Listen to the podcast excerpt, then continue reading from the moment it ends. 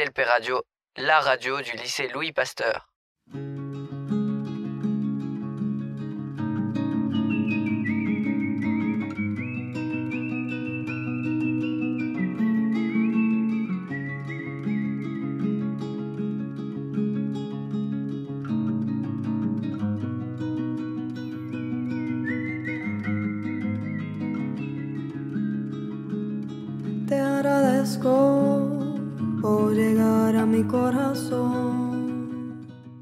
Bonjour à tous, nous nous retrouvons aujourd'hui pour le septième épisode de Past Art. En mi interior. Tus colores me llevan adentro. en compagnie de Léonard, euh, un paysagiste qui vient nous aider pour un projet. Vos, criatura de viento. Te agradezco. Épisode consacré au lien entre art et jardin.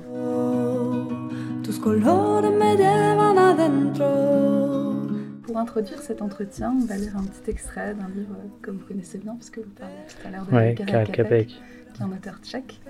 C'est un petit livre qui s'appelle L'année du jardinier.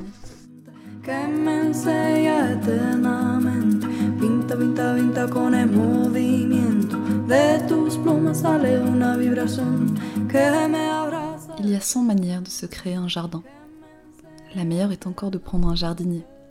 Ce jardinier vous plante toutes sortes de bouts de bois, de bâtons ou de manches à balai, en vous soutenant que ce sont là des érables, des aubépines, des lilas, des rosiers à haute tige ou buissonnants et autres espèces botaniques. Cela fait, il se met à fourrer le sol, le retourne pour le retasser, fait de petites allées avec du mâche-fer, fiche en terre ça et là quelques rameaux fanés qui à son dire sont des plantes, sème pour la future pelouse des graines qu'il nomme zizanie, épiette, vulpin, crételle et fléole. Puis il s'en va, laissant le jardin aussi gris et aussi nu qu'au jour de la création du monde, se bornant à vous prescrire d'arroser soigneusement chaque jour toute cette terre et de faire venir du sable pour les allées quand le gazon sortira. Voilà qui va bien.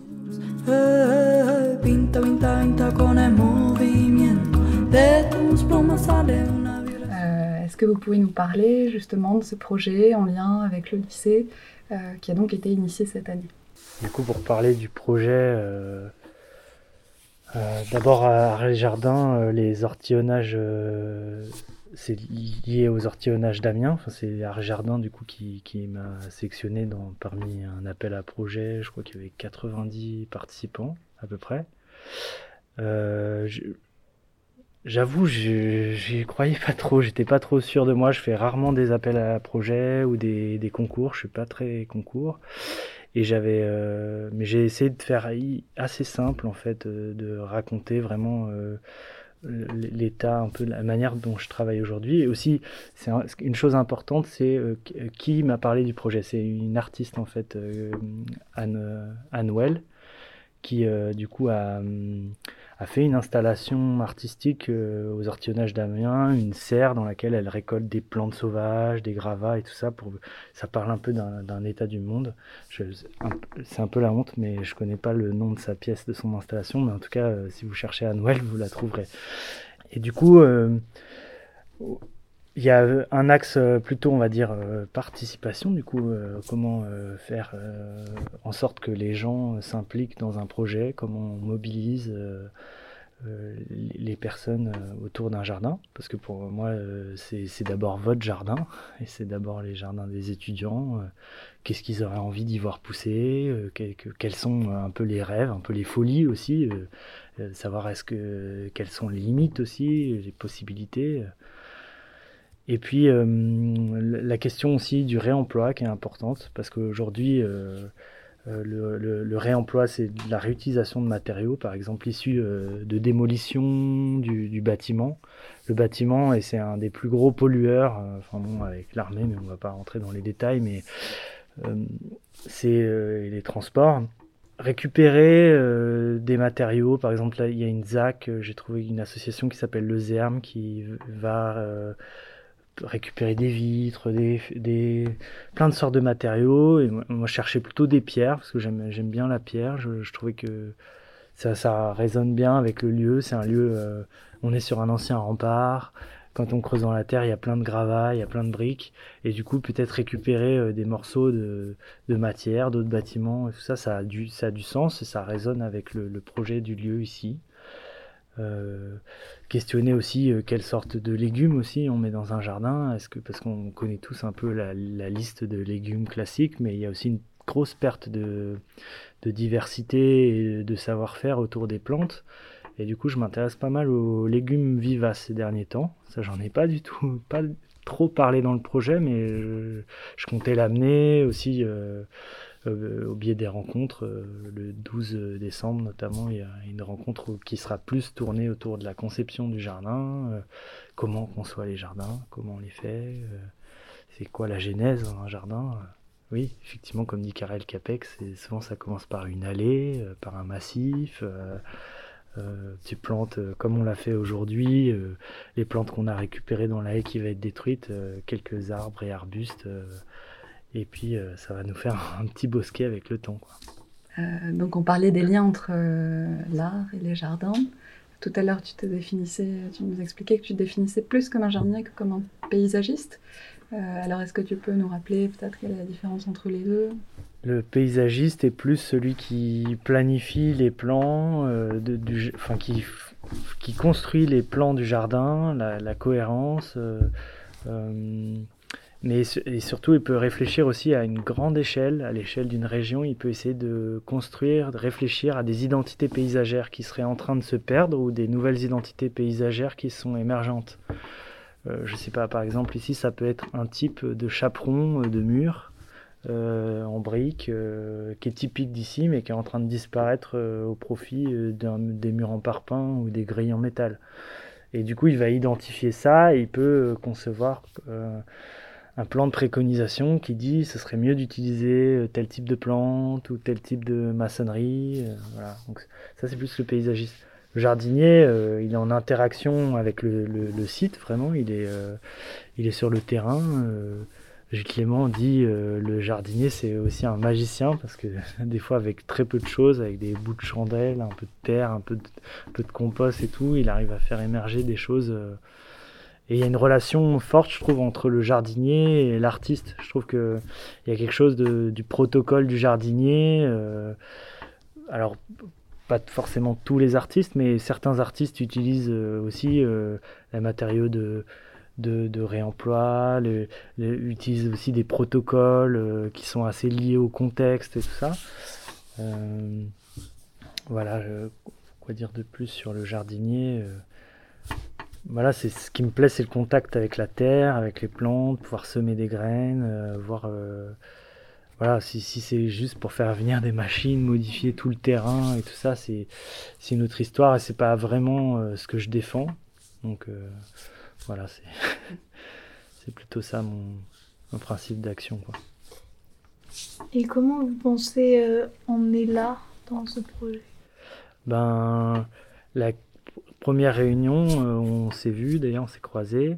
J'avais évoqué euh, devant le proviseur de, de faire, d'essayer d'impliquer euh, les profs euh, d'art plastique ou de l'option art appliqué, c'est ça? Histoire des arts. Ah, histoire des arts, pardon.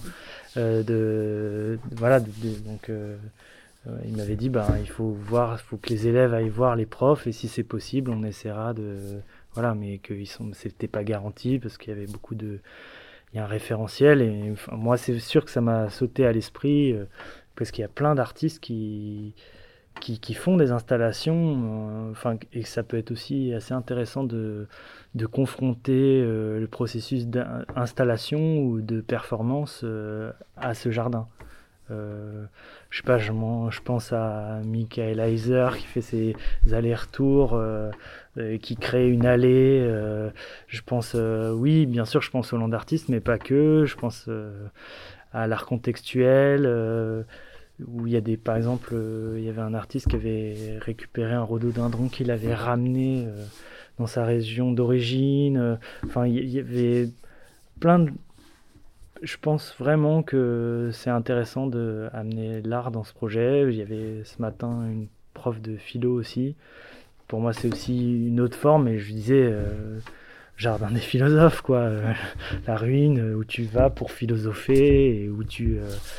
C'est, je pense aussi qu'il manque un lieu pour ça dans, l'établissement où les élèves ils peuvent se retrouver, où il y a peut-être un peu plus d'intimité. Parce que je disais, pour l'instant, les potagers ils sont très frontaux, quoi. Ils sont on les a, ils sont au niveau de la cour, et c'est vrai que euh, vous me parliez de débutumiser les cours, ou je sais plus ce qui avait posé. Mais euh, c'est vrai que tant que pour l'instant il n'y aura pas un, tampon, quelque chose qui. C'est un peu dur, quoi. On est là, et puis cette bande de potager, elle paraît hyper fragile au milieu de. Et on n'est pas. Euh, enfin, moi, ce que j'aime aussi par rapport au jardin, c'est le côté. On, peut, on peut s'y retirer, il y a une forme d'intimité, il y a une forme de voilà, on est, euh, on, peut s'y retrouver à plusieurs, mais on n'est pas au milieu d'une cour, quoi. C'est ça qui me paraît un peu. Mais s'ils veulent tester là, euh, moi je suis aussi les dynamiques qui sont en cours. Je, ne veux pas non plus euh, m'opposer à ça. C'est juste que je préférais qu'on questionne avec les autres élèves le 12. Est-ce que c'est vraiment pertinent? Est-ce qu'il y a des gens qui ont envie d'essayer dans d'autres endroits?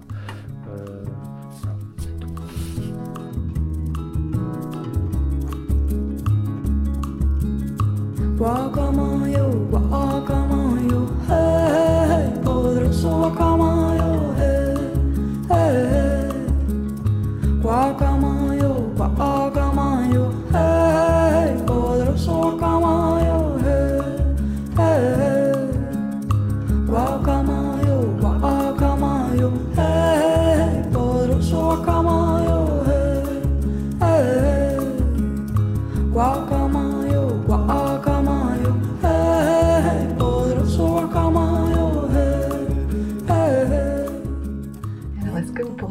décrire un peu les plantes que vous avez croisées euh, lors de vos premières balades Ici. dans les espaces euh, qui entourent le lycée Oui.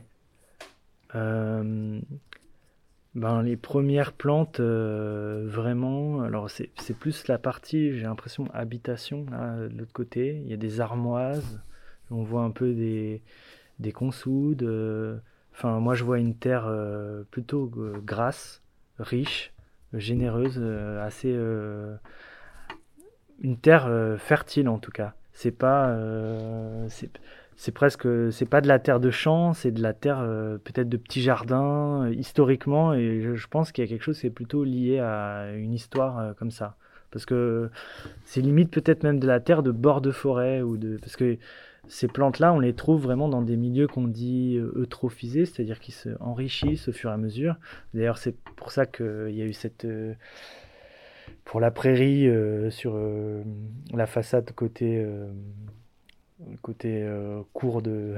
là où on court, quoi, on fait les, exercices de course, il y a eu un, un, un process de et trépage, c'est un process écologique où on retire la partie la plus fertile du sol pour essayer de la rendre un peu moins euh, fertile, plus pauvre, l'appauvrir, pour enrichir.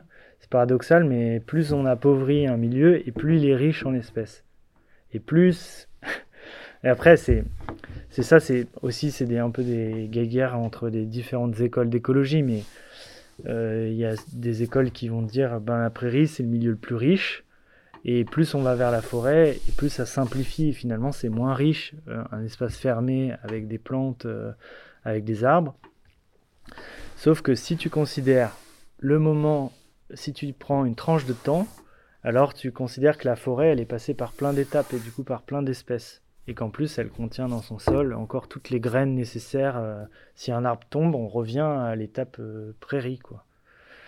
Du coup, voilà, mais je me perds un peu par rapport à la question qui avait été posée, qui était la rencontre avec les premières plantes. Euh, bah, j'ai vu euh, dans, le, dans, le, potager, dans le mandala, il y avait les, les blettes, il y avait les artichauts, ça, ça m'a bien marqué. Euh, il y a des framboisiers aussi. Il y a une sorte de prairie fleurie avec le, le, chardon à foulon. Alors là, c'est assez curieux parce que il, dit c'est une prairie sauvage. Et en fait, euh, le chardon qui est utilisé, le chardon à foulon, c'est une espèce de graine euh, qui est utilisée, euh, qui est une plante domestique qui est utilisée, qui est utilisée pour garder la laine. donc était un, qui a eu un, usage industriel presque. Et du coup, on se trouve dans une prairie qui est entre des plantes domestiques et des. Il s'avère que ça, c'est une partie du projet que j'avais écrit. Enfin, c'était l'idée de comment on peut faire des prairies qui soient productives, euh, enfin des prairies un peu potagères avec des, légumes vivaces, euh, la châtaigne de terre notamment. Et puis après, quand euh, je suis allé vous voir, juste à côté, il y avait la pimprenelle. Il y avait une plante qui a le goût de concombre qui a des petites feuilles euh, un peu comme le frêne, comme ça, puis c'est un peu découpé, et euh, ça, tu manges la feuille, et c'est vraiment, ça a le goût de concombre à fond, quoi. C'est super bon. Et ça, et ça c'est dans la, la, prairie fleurie qui a été semée euh, avec le conservatoire botanique de Bayeul. Et c'est marrant parce qu'ils ont préconisé ces graines-là, alors que les plantes sont déjà là, en fait. il y en a dans les fossés, il y en a un peu, il y en a partout, quoi.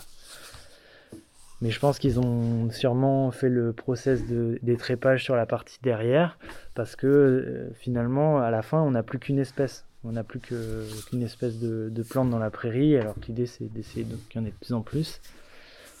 Voilà, c'est. Euh, ça, ça rentre un peu dans tout ce qui est processus de renaturation. Et en même temps, moi j'ai pas envie que ça non plus. C'est bien euh, de créer des espaces écologiques, d'abriter la nature, la faune et tout ça, mais je pense aussi que c'est aussi intéressant de. Faut pas tomber dans du régionalisme euh, pur où tu vas mettre que les espèces de la région. Je pense aussi que l'île c'est un carrefour européen et que euh, y a, ça parle aussi de ça en fait. Les jardins, il y a un jardin des plantes à Lille important euh, qui a été fait monté par l'école d'horticulture euh, nationale de Versailles en fait qui était maintenant devenue l'école de paysage de Versailles et qui quand même bah, c'est super important quoi. On peut pas négliger. Dans les années 70 il y a eu des explorations botaniques encore qui je sais pas vous voyez sûrement la serre hein, un peu espèce de tripode un peu elle est hallucinante la serre. Moi j'avais jamais vu un truc comme ça quoi. Et euh, et aussi récemment. Donc ça, pose la question aussi de se dire peut-être que c'est les jardins, les potagers peuvent être aussi des ressources. Euh, imaginez justement ces légumes vivaces comme euh, une sorte de ressource pour, pour le futur, quoi, comme des, des légumes euh, dont on aurait besoin un jour où il y a une vraie crise, on sait les manger, on sait qu'ils existent, on sait reconnaître les plantes aussi qui se mangent. parce que le premier légume qu'il y a aussi partout un peu dans l'établissement, c'est les orties. Il y en a partout. Et elles suivent un peu le chemin des, abeilles. Enfin, si je devais trouver une cohérence, qu'on m'a demandé ça un peu dans les, dans les aspects un peu du jardin, comment essayer de retisser des liens entre les différents jardins, comment on peut essayer de, de connecter tout ça. Et il y a une connexion qui est déjà là, qui est un peu évidente, c'est celle des, orties en fait, qui montrent les, les, endroits qui s'enrichissent davantage et les endroits qui s'enrichissent davantage, c'est des endroits qui sont potentiellement euh, jardinables euh, pour faire du potager. Et euh, voilà, ça c'est un, aspect, mais que, enfin voilà. Et après, il y avait la haie, cette haie, moi, ça m'a, je la trouvais trop belle, et puis on m'a dit, ah non, mais elle va être détruite dans deux ans. Donc c'est pour ça que très vite, j'ai dit, hein, bah, il faudrait récupérer au moins toutes les petites plantes qui poussent là-bas pour pouvoir les, replanter ailleurs avant que ce soit détruit.